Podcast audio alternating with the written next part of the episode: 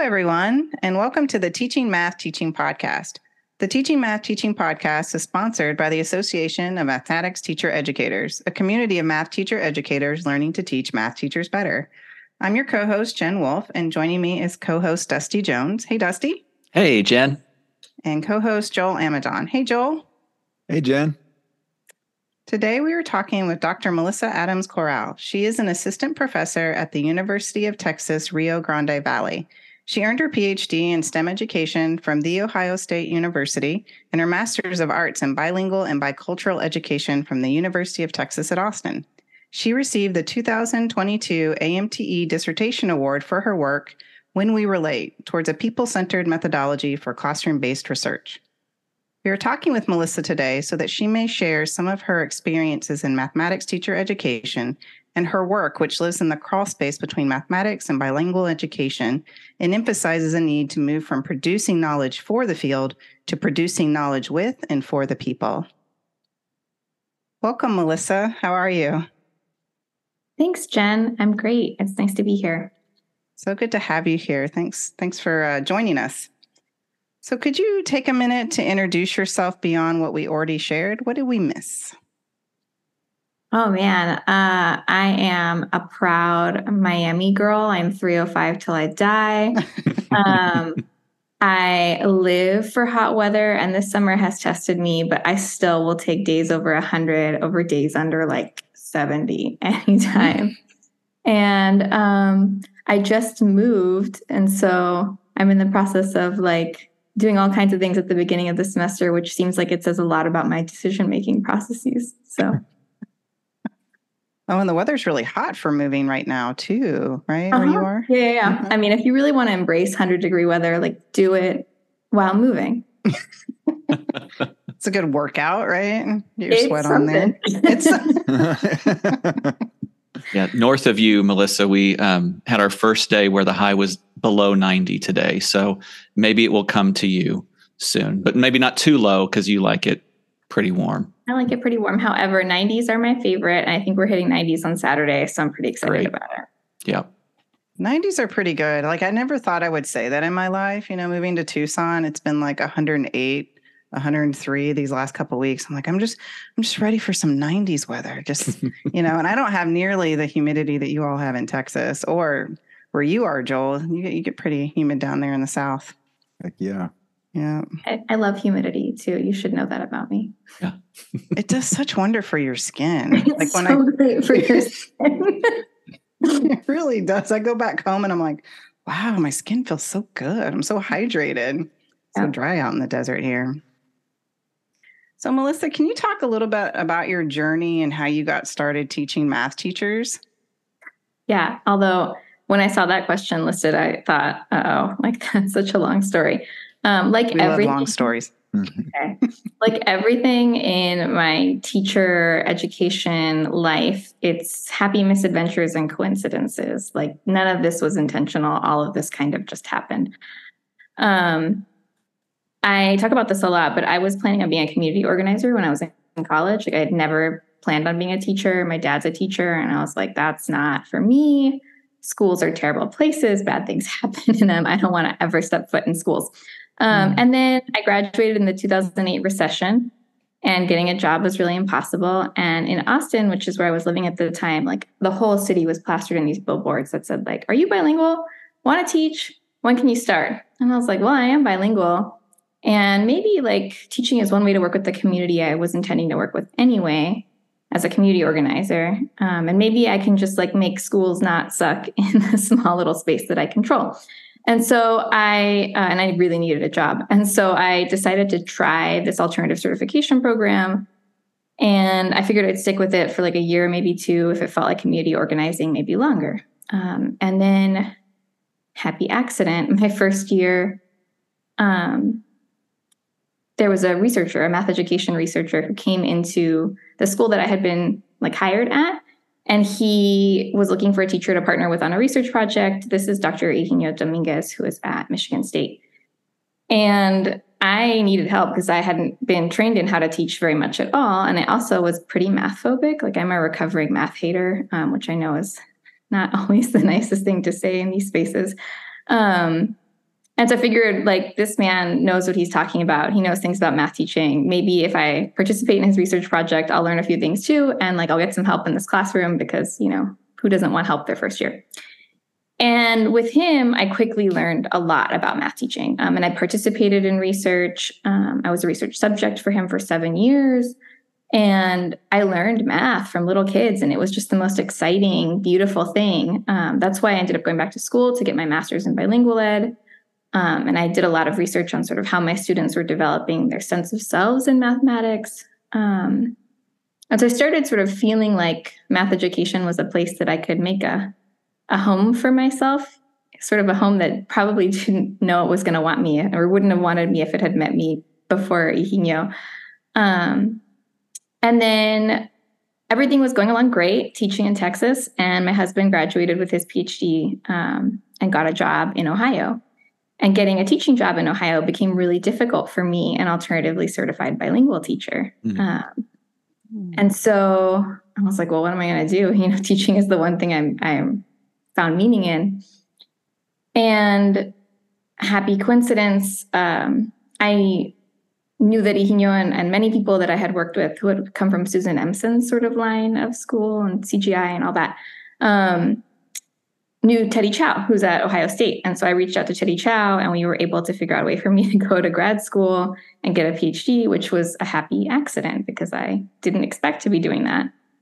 And then for a while when I was getting my grad degree, I thought maybe my husband, I could convince him to get a job back in Texas or something. And then I could just go back to being a teacher and um, make things normal again. But I graduated and that did not happen immediately. And so I thought maybe I'd try this professor thing, this teaching math teachers thing. And um, my one rule was that I wanted, just like I had a rule when I went into teaching, I wanted it to feel like community organizing. When I went into higher ed, I kind of wanted it to feel like my classroom again.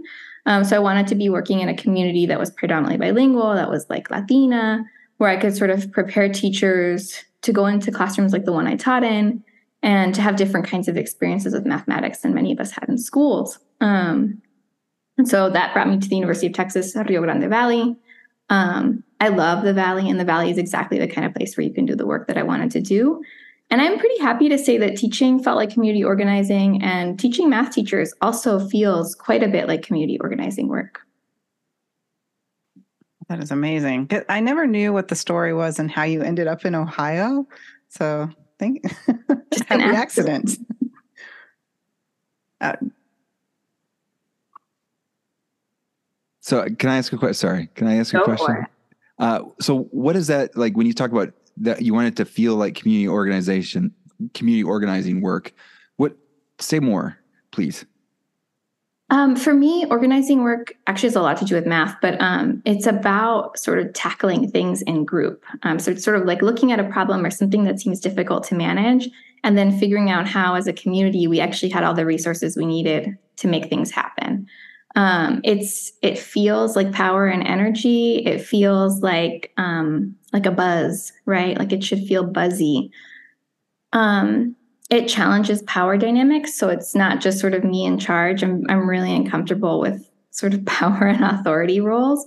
And i think that in good organizing work um, i think sometimes people talk about this as facilitation. It's pretty similar. I think it's about sort of like making and holding space for everybody in the room to have like a say, to have a participation um, mechanism, to feel like they're part of the group, part of the community, and part of how we solve problems together.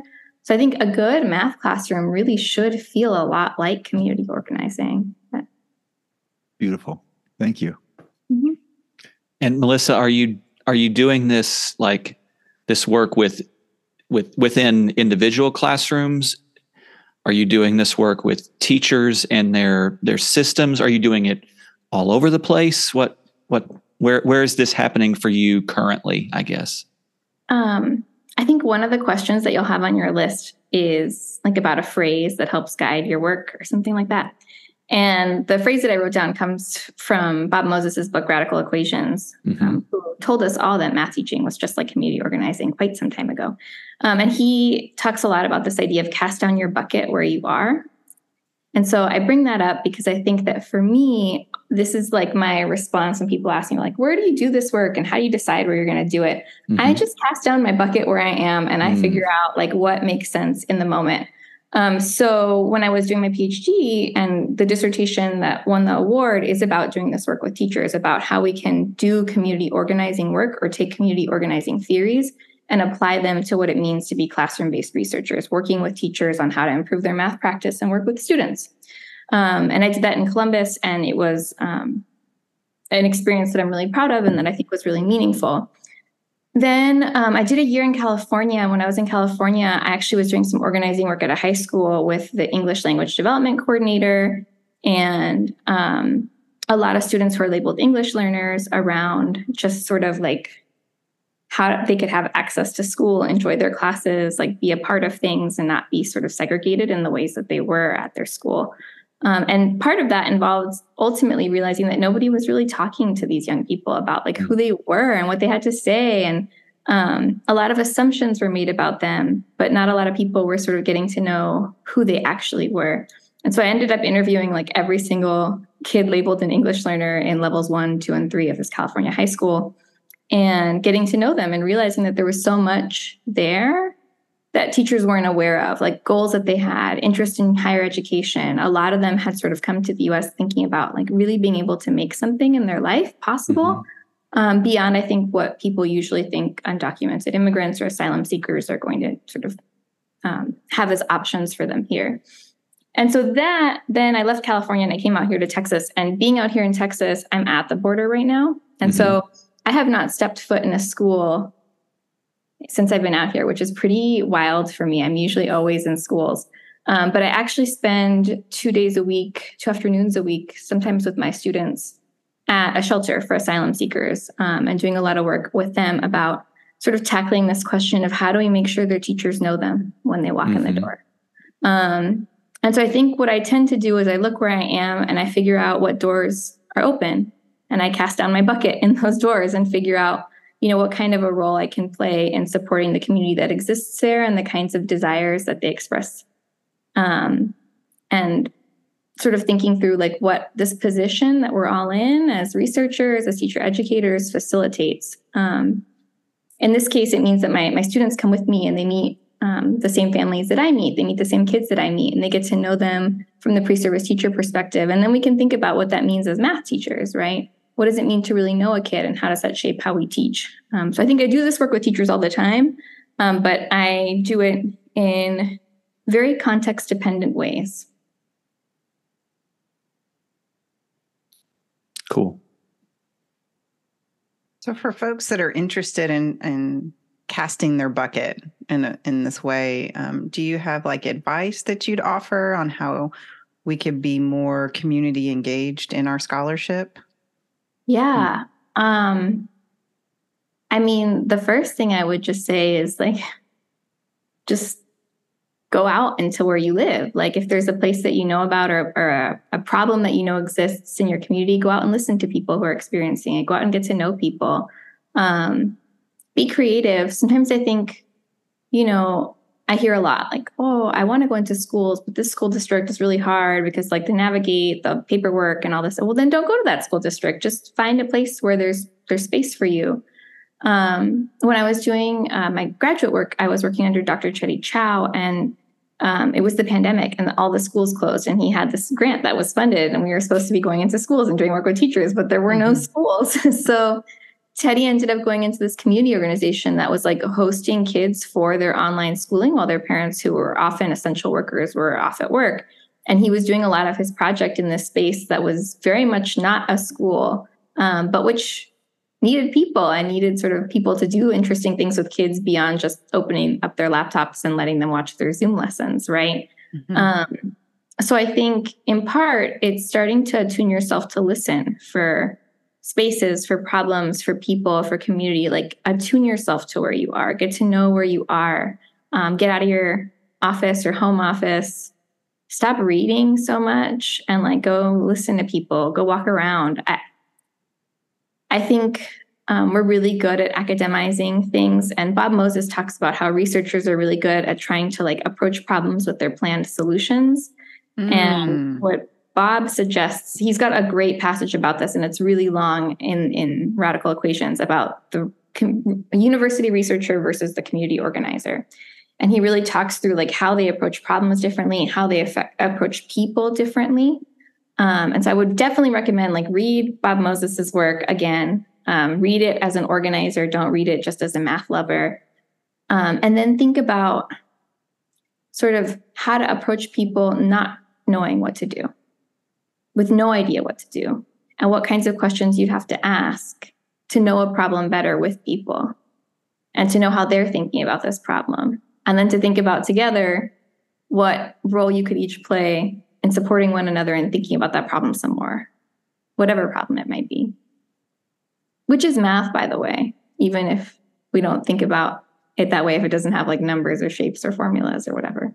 So I love that invitation to like revisit the work and read the work with a community organizer lens. Right. And then this yeah. the idea that with your heart work, really thinking about how are we producing that knowledge with and for people. We'll go out and be present, go out into the communities, talk with folks, listen to folks.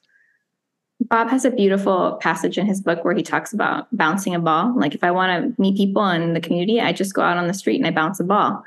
And eventually some kids will come out and they'll ask what I'm doing and they'll try and take my ball and play with my ball. And then I'll let the kids play with the ball for a while and eventually their parents will come out and like call them back inside or something like that. Mm-hmm. Um, and then then I get to know the parents, right? And so it's just as simple as like go out and bounce a ball what are some different ways that you've gone out to bounce a ball, Melissa? Um, in different contexts.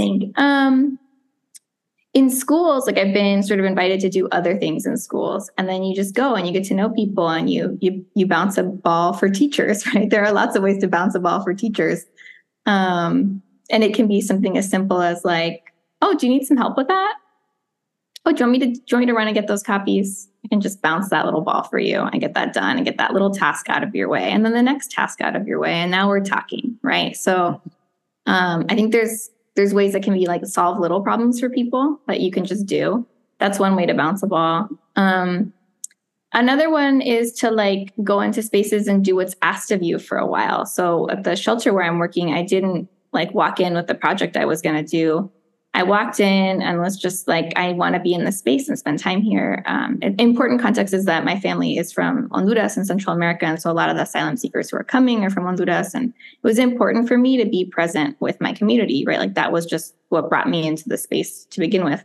And if they wanted me to make ham sandwiches to give people when they were getting on the bus, then I made ham sandwiches and I spent afternoons making ham sandwiches and having fascinating conversations with people.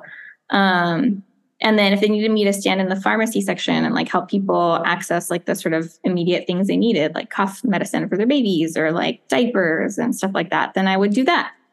And then eventually um, i started thinking about what that space allowed and afforded and what kinds of things were possible in it and what kinds of um, things were not happening in it. And i suggested this idea of, of letter writing for teachers um, to the shelter staff, and they were really open and receptive to it. Um, they let me try it out. When it worked well, when they were getting good feedback from from families, they got really excited about it and became incredibly supportive of it. So I think bouncing a ball is really about like go into a space and think about what you have to offer, um, and then offer those little things. Let people ask you to do things and do them, and then become part of like the group of people who contributes to some space or some place or something. And as you do that, people will talk to you and then you'll have something to listen to and you'll be interested in them. It's funny how interesting people are when we forget about ourselves and we stop thinking about what we want to do and what's interesting to us and we just think about I don't know being useful in the moment. It just it tunes you to something different.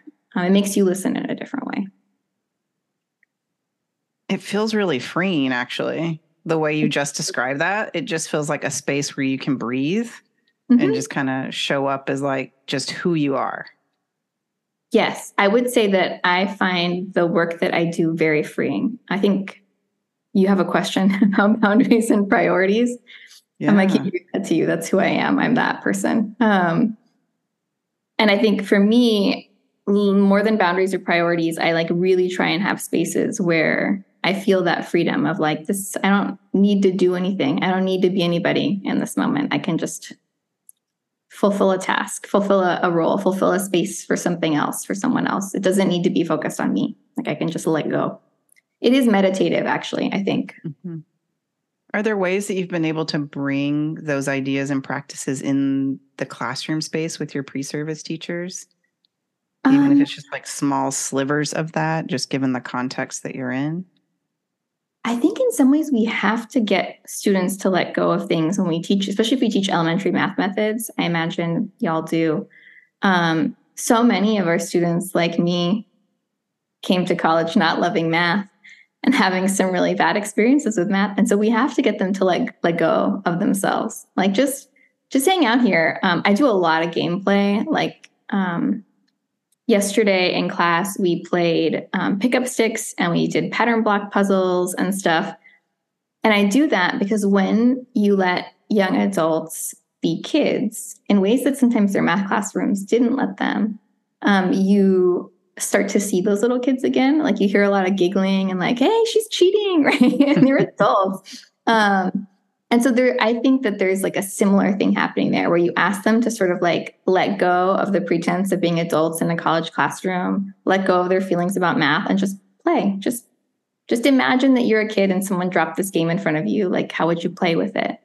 And um and those are usually the moments where I start to hear them think about math differently or accept thinking about math differently is when they're letting go a bit of all the things that they hold on to about their experiences with math. So cool. Yeah, just being free and playing and like bringing in that kind of love of wonder and joy into the space, right? So we we should, we want to fill those things, I would hope. Yeah. Um yeah. and then once once they felt like that in a class titled math, then when you ask them to do another thing that's like maybe a bit more scary and might involve some fractions, they're like a bit more trusting to let go and to just try with you because you know they had that good feeling and they kind of want to have the good feeling again. So you, I, I found that students really need that um, that space to write a different story about math, and sometimes that means having like very different emotional experiences mm. with math. Mm-hmm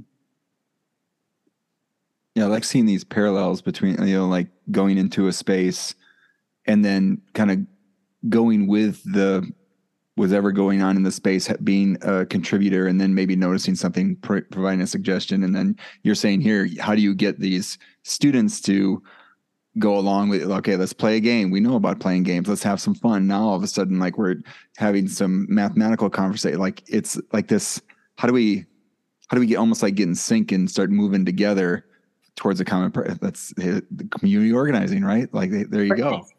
Yes. Look at that. Um, and I think another, maybe another kind of organizing piece I tried this semester, which I was surprised went well, um, was like around the syllabus because you know the syllabus. Well, Dusty, you're in Texas. Yeah, that's right. So the state of Texas has some very strict rules about the syllabi and presenting the syllabi and posting the syllabi, and it must mm-hmm. be like you know students must have access to this like completed document that must be perfect. Yeah within a few clicks from the main website of the university yeah.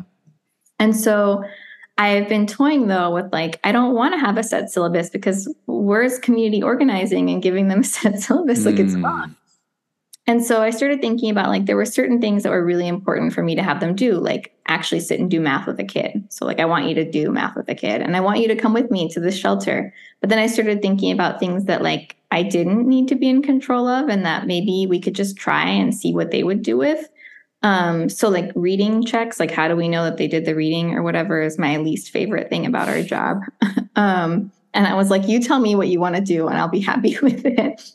And the other one I did was like what they're um, what they want to do after their visit to the shelter as like evidence of reflection or something. Um, and oddly, two different sections of elementary math methods for their reading check. One group wanted to do like evidence of their note taking, like either taking pictures of their text that's been annotated or like submitting their actual notes, submitting screenshots or cell phone pictures of their notes, and then having a discussion in class. And I was like, that sounds great. That sounds totally legitimate. Let's do that. The other group wanted to do quizzes. Like they wanted quizzes created for them, or they could like check their understanding based on like how I was thinking about things, which would not have been my first choice, but it's what they wanted, right? Mm-hmm. And so that's what we're doing. And it's two different groups, and they picked two completely different things. And it was a reminder to me we try so hard, right? We plan so thoughtfully. We're like, I just want them to enjoy things and I want things to feel meaningful. And sometimes, like, we're we're twisting ourselves in knots and we could just ask them what they want to do and they'll give us a perfectly reasonable answer mm-hmm. so i'm experimenting with that this semester so far so good and I can see ways to flexibly write that syllabus um, to to in kind of in, incorporate both of those things and, and still meet our our interesting laws that we have here in this state. Yeah. I took what was there. Like I, I said, this is what's here. Like here's an idea. This is what I did last semester. And then I deleted it in front uh-huh. of them. I said, now tell me what to put there this time and I'll update the drafts or whatever. Yeah, yeah. Awesome. Fun. Yeah, I love this idea, right? Because it goes back to your community organizing and thinking about how are we sharing our knowledge with one another while we're developing it with one another and then having that kind of power and choice in how I'm able to demonstrate the ways I'm learning in community with others. And honoring everyone's contribution. Yeah. Was there anything, I'm just curious, like, was there anything that you kind of had to put to the side, like in the ways that you are, like certain like ways you like to organize things or do stuff that made it more challenging to just like, you know what, I'm just going to hit the delete button and you all are going to help me fill this in? I actually think um, it's much harder for me the other way. So the other way. being a super structured, organized, prepared, everything's on Blackboard or Canvas and you can just access that's so hard for me. That is not who I am. I am like a, I thought we were going to do this, but let's do something totally different now that we're having this conversation. Like that's me as a teacher. And so being a college professor has been really challenging because it's it's much more there's a, a much higher expectation for like organization, set plans, students want to know exactly what to expect and when to expect it and give them all the details and provide them with an example and i'm like no i want you to like be free and they're just looking at you like i mm. trust you um so i think it's much it's that's the part that's been really hard for me in the transition to this particular mm-hmm. role and so just deleting it felt like a way to take back a little bit of myself um mm. Yeah, taking back yourself, but also working towards like shifting that power. Because you mentioned earlier about really just the whole authority and power dynamics. Um, well, it's their class. That. Like yeah. they signed up for it. They're trying to take it for like a degree. Their tuition dollars are what funds my position at the university. Like it's their class. I work for them. Like how am I so in charge when like obviously I work for them? Like I feel like they don't know that I work for them, and I keep trying to tell them like you're in charge here anyway. yeah, there's a lot to unlearn, I think, um, from the ways that we have done school. Um, Learning, unlearning, and relearning. So, Melissa, could you talk a little bit more about your work that um, you note lives in the crawl space between mathematics and bilingual education? Well, I love I love crawl spaces, and I think we should probably tell people what crawl spaces. Are. Yeah, are. can you unpack that for us a little bit? I think I have like the quote like seared in my brain from dissertation writing. Uh, Bob Moses defines a crawl space as a space in the wider so- social and political world that we can use to our advantage.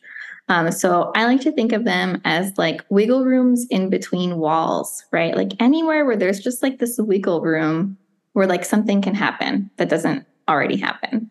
Um, so in my dissertation where i talk about like community organizing work or organizing theories for working with teachers i talk about how there's like a crawl space just in the role of being a researcher right you're not a classroom teacher um, you're not sort of held to those same expectations that classroom teachers are but you can be in the space and you can sort of contribute to the space in this kind of like fuzzy way that no one's really defined and that you can make your own. That's a crawl space. Um, elementary school teaching is filled with crawl spaces because like you were mentioning between math education and bilingual education there's not really these strict demarcations in the day right? Like you can try and construct them but in reality like you're the teacher for all these different content areas and so if you just decide that they're not that bounded and there's all this fuzzy room in between well then you can sort of teach in all these crawl spaces where there's not like one way to do something or another way to do something, but rather these ways that sort of blend and take from multiple ways of thinking and being and acting and teaching. Um, those are crawl spaces. Um, I think I live in a crawl space. I live in the borderlands. Um, mm. South of me is the official US Mexico border, the Rio Grande. North of us are a series of checkpoints that we have to go through, um, manned by Border Patrol agents. So we're in this sort of fuzzy nether region. We're not really in the United States, but we're not not in the United States. It's a crawl space. Um, so, for example, the families that come through um, the shelters that we that I've been working in, you know, they are officially in the U.S. They've been released from Border Patrol custody, so they are in the United States. But they're waiting, or they're in transition to like their next destination. So they're waiting for their bus ticket time, or they're waiting for their plane ticket time. And so they're in this like shelter for like a day or two. And it's just like this time that we could be using for something to do something that schools mm-hmm. aren't going to do when kids arrive. It's a crawl space. Um, and so I think in part, I view a lot of the work that I'm doing as a researcher as like finding ways to like expand our crawl spaces, make them a little thicker, make more room in them. And so I've been doing a lot of a lot of my recent research and publications are actually like not math. Um, I've been doing a lot of work on transborder families' literacies and like the futurity of transborder families and their imaginations. Those are concepts that I think are going to be really useful in math education. But I needed to write them in places that would kind of like want to think about them and be able to say like yeah this is official like a literacy journal says like yes this is a literacy right well then we can start drawing upon that as math education researchers um, i'm doing a lot of thinking about like how to expand what we consider translanguaging right? Um, thinking of translanguaging, not just switching between English and Spanish or other named languages, but about how we like language practice in ways that transcend other kinds of barriers that exist in our language use. Why am I writing about that in the language journals? Because if language journals accept that, well, then now I can start thinking about that in mathematics classrooms. Mm-hmm. And so I think for me, a lot of what I'm doing right now as like an early career scholar is thinking about like, what do I need in math education that's not here? why isn't it here and how mm-hmm. can i go out to these other spaces start saying it in those spaces so that i can bring it in here and then i create i create right this little crawl space is that helpful? Is that what you're thinking? That's amazing. No i'm just like there's this pause right now because you're just making me think really deeply about crawl spaces and i'm thinking oh wow like the way that you're saying what i need to continue to do this work or what i think is missing from the field I want to fill that in some way. So I'm, I'm making it in this other space so I can bring it into this space so that others can come in and we can start mm-hmm. to expand these crawl spaces or redefine them or move them or expand them or reinforce them so that we can all kind of move through them. Yeah, mm-hmm. that. Um, and I think some some folks like you, Jen, you're in a math department. Yeah. You like also hang out in this math education world. You're working at crawl space. Mm. Yeah, Lots of crawling, that's for sure. I'm really interested in the examples that you gave, like the the families that are just waiting and they're there for a little while, you know, maybe a day or two or something like that, and taking advantage of those opportunities and thinking, I mean, this is the benefit of talking with great people. You got me thinking about my own community in mm-hmm. Huntsville, Texas, and where are those opportunities where right now maybe nothing's happening, but maybe something good could happen.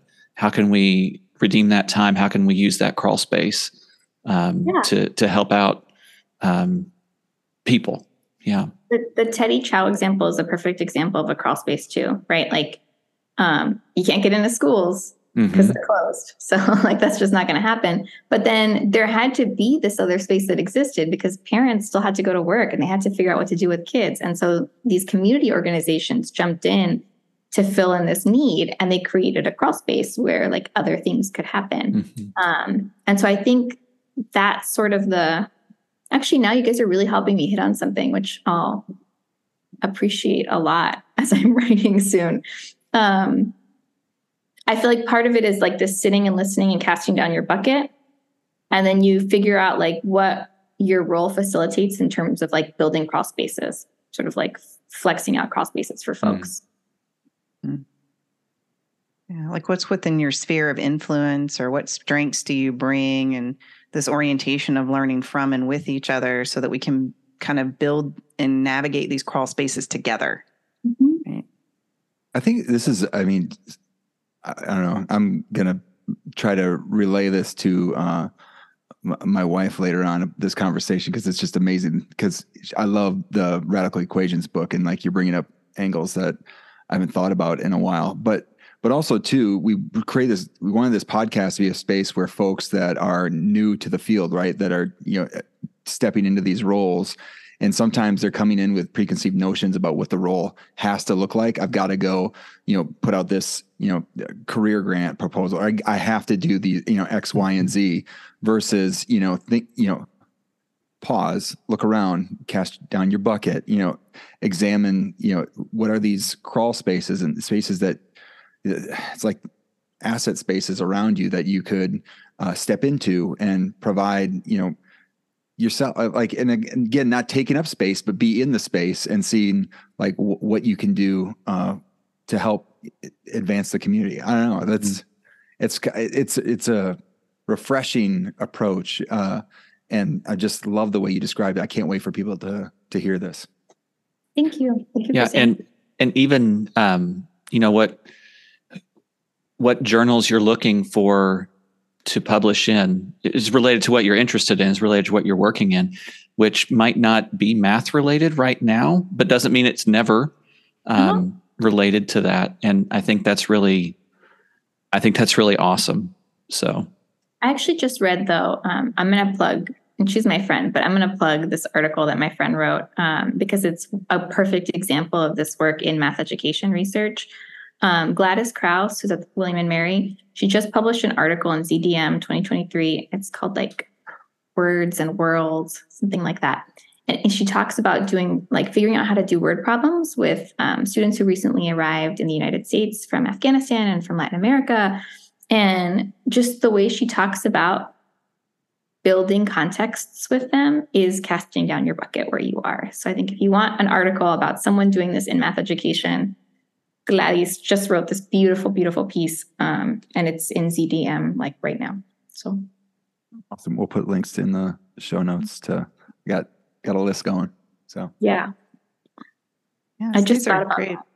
That's great resources for us thinking about casting down your bucket and and uh, the work that you're doing in, in the crawl spaces. Are there other resources or articles or anything that you'd recommend for folks wanting to learn more about the work at, um, with mathematics and bilingual education?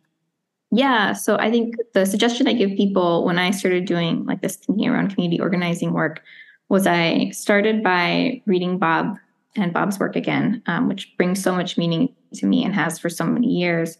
Um, and then I thought about like the community I was in at the time in Columbus and sort of what organizers and organizing work was meaningful for that community. And then I thought about like myself and my own roots and who I am and what organizers um, had done or were doing work that was meaningful for me and my community and my sense of self. And I used those and reading them. And reading them means like watching them on YouTube, um, looking up articles that have been written about them or biographies that have been written about them, um, looking at memoirs that they've written, anything that you can kind of get your hands on that are listening to podcasts. Dolores Huerta did a great podcast episode that I drew on. Um, and I think that really trying to think about grounding who you are and where you are, mm. and then thinking about organizers that speak to those um, communities can help you start to think about like what doing this work means for you. Like there's not one recipe, you know? Yeah, it just reminds me of that whole um, the identity work or unearthing yourself and your communities and your ancestors and how are you bringing that all into and then going out to different medias uh, um, and spaces to think about bringing all of that together to kind of situate where you are and what you want to do with uh, the work that that um, fills you and fills your community.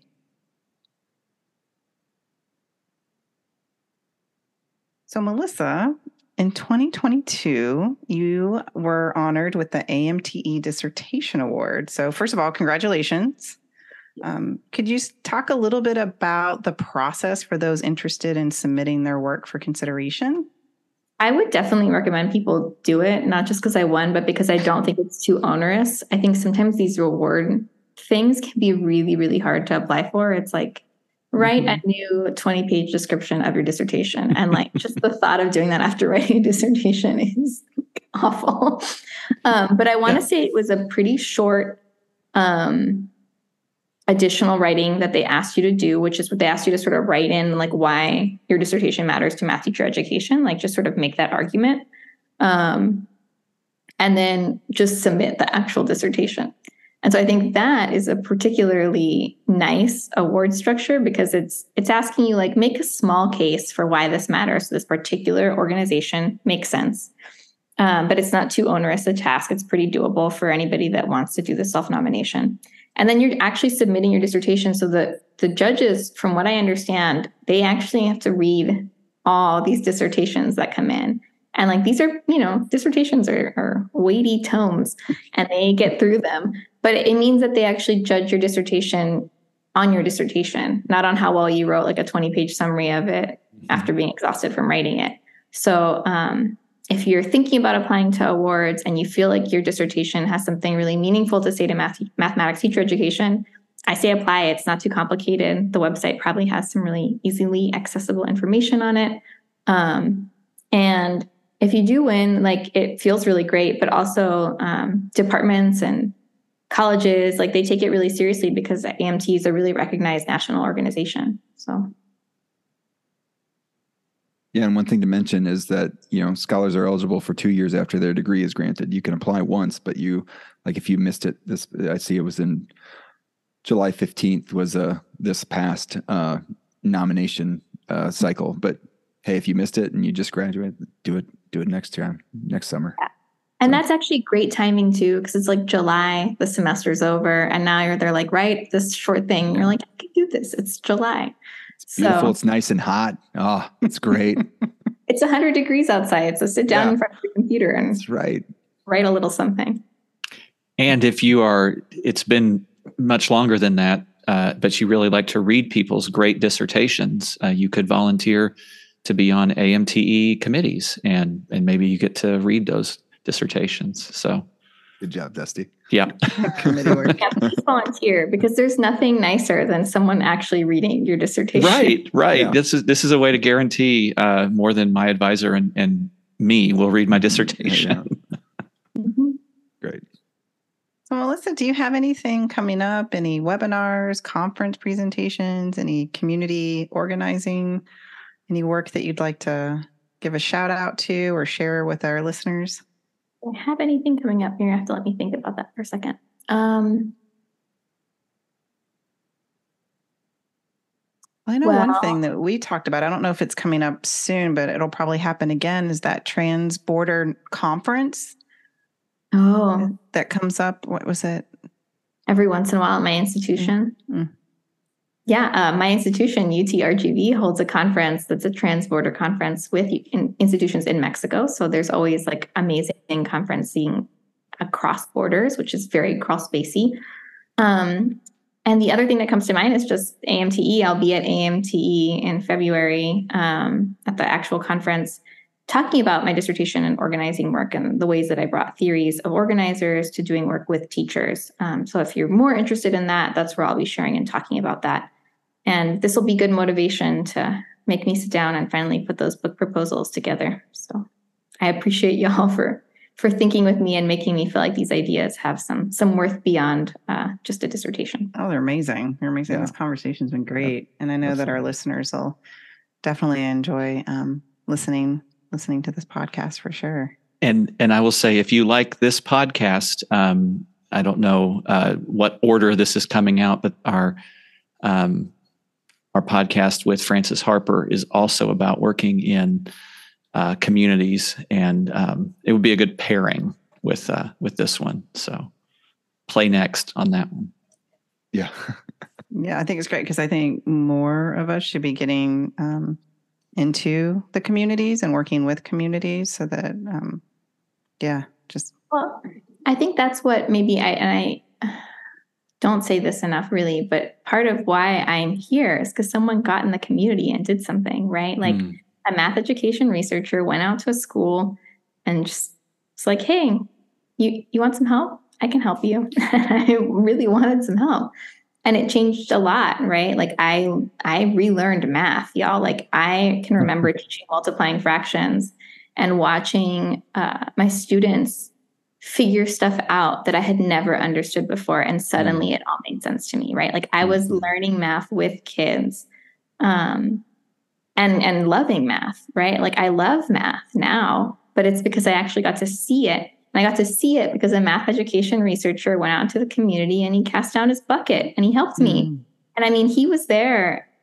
There were weeks where he was there every single day, every mm. single day. Um, and so I know it was transformative for my teaching, but it was also so meaningful for those students, right? Like they could have had um, a terrible math learning year. They could have gotten nothing out of math for an entire year, and instead they they did, and they had really beautiful experiences. Um, he could have written a long ethnography of all the trash ways alternatively certified teachers are not prepared to teach math, mm. but hmm. instead helped me right? Mm-hmm. So there's so much that we can do. I think if we start to see our roles as filled with potential and possibility and not as checklists of things we have to get done by certain times to feel successful, I think then we'd actually start feeling successful. Mm. Well, on that note, I would just like to say thank you so much for joining us today yes. on the podcast. Um, you've given us a lot to think about. This is beautiful. I appreciated the invitation and the chance to get to talk to Jen again and to talk to you, Dusty and Joel. Thanks again for listening to the Teaching Math Teaching podcast. If you'd like to hear more, please subscribe to the podcast. We hope that you're able to take action on something that you just heard and interact with other math teacher educators. Also, did you know that the AM, that AMTE has another podcast, the Mathematics Teacher Educator podcast? The MTE podcast accompanies the latest edition of the Mathematics Teacher Education Journal and has authors discuss the work they've submitted for publication to the journal. Find a link to the MTE podcast in the show notes for this episode.